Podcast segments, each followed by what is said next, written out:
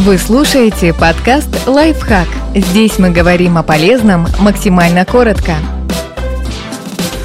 Почему лучше вести список выполненных дел, а не запланированных? Повальная мода на продуктивность сделала списки задач очень популярными, но они не всегда полезны.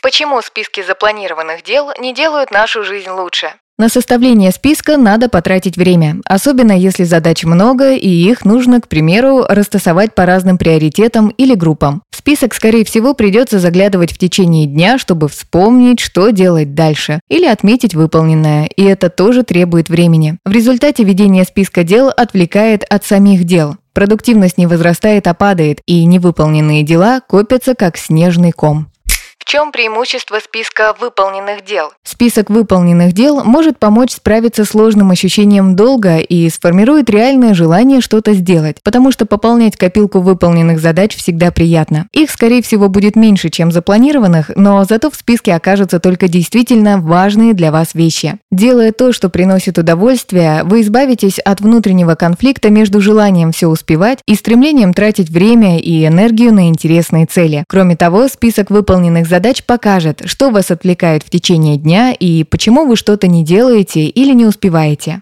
Как вести список выполненных дел? Попробуйте следующее. Возьмите пустой лист. В него вы будете вносить свои достижения. Для большей наглядности лучше вести список именно на бумаге. Выделите удобное время для заполнения таблицы. Вы можете заниматься этим в конце дня или недели. Вряд ли процесс займет больше 10 минут. В каждой крупной задаче отмечайте более мелкие достижения. Обязательно вносите в список те дела, которые вы не планировали, но выполнили. Например, доработали презентацию перед показом клиенту.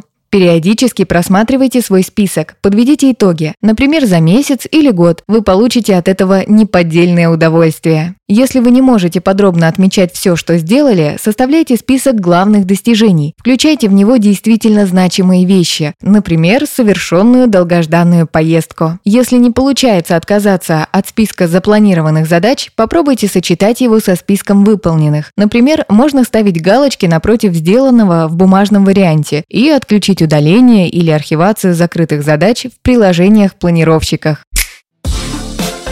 Подписывайтесь на подкаст «Лайфхак» на всех удобных платформах. Ставьте ему лайки и звездочки. Оставляйте комментарии. Услышимся!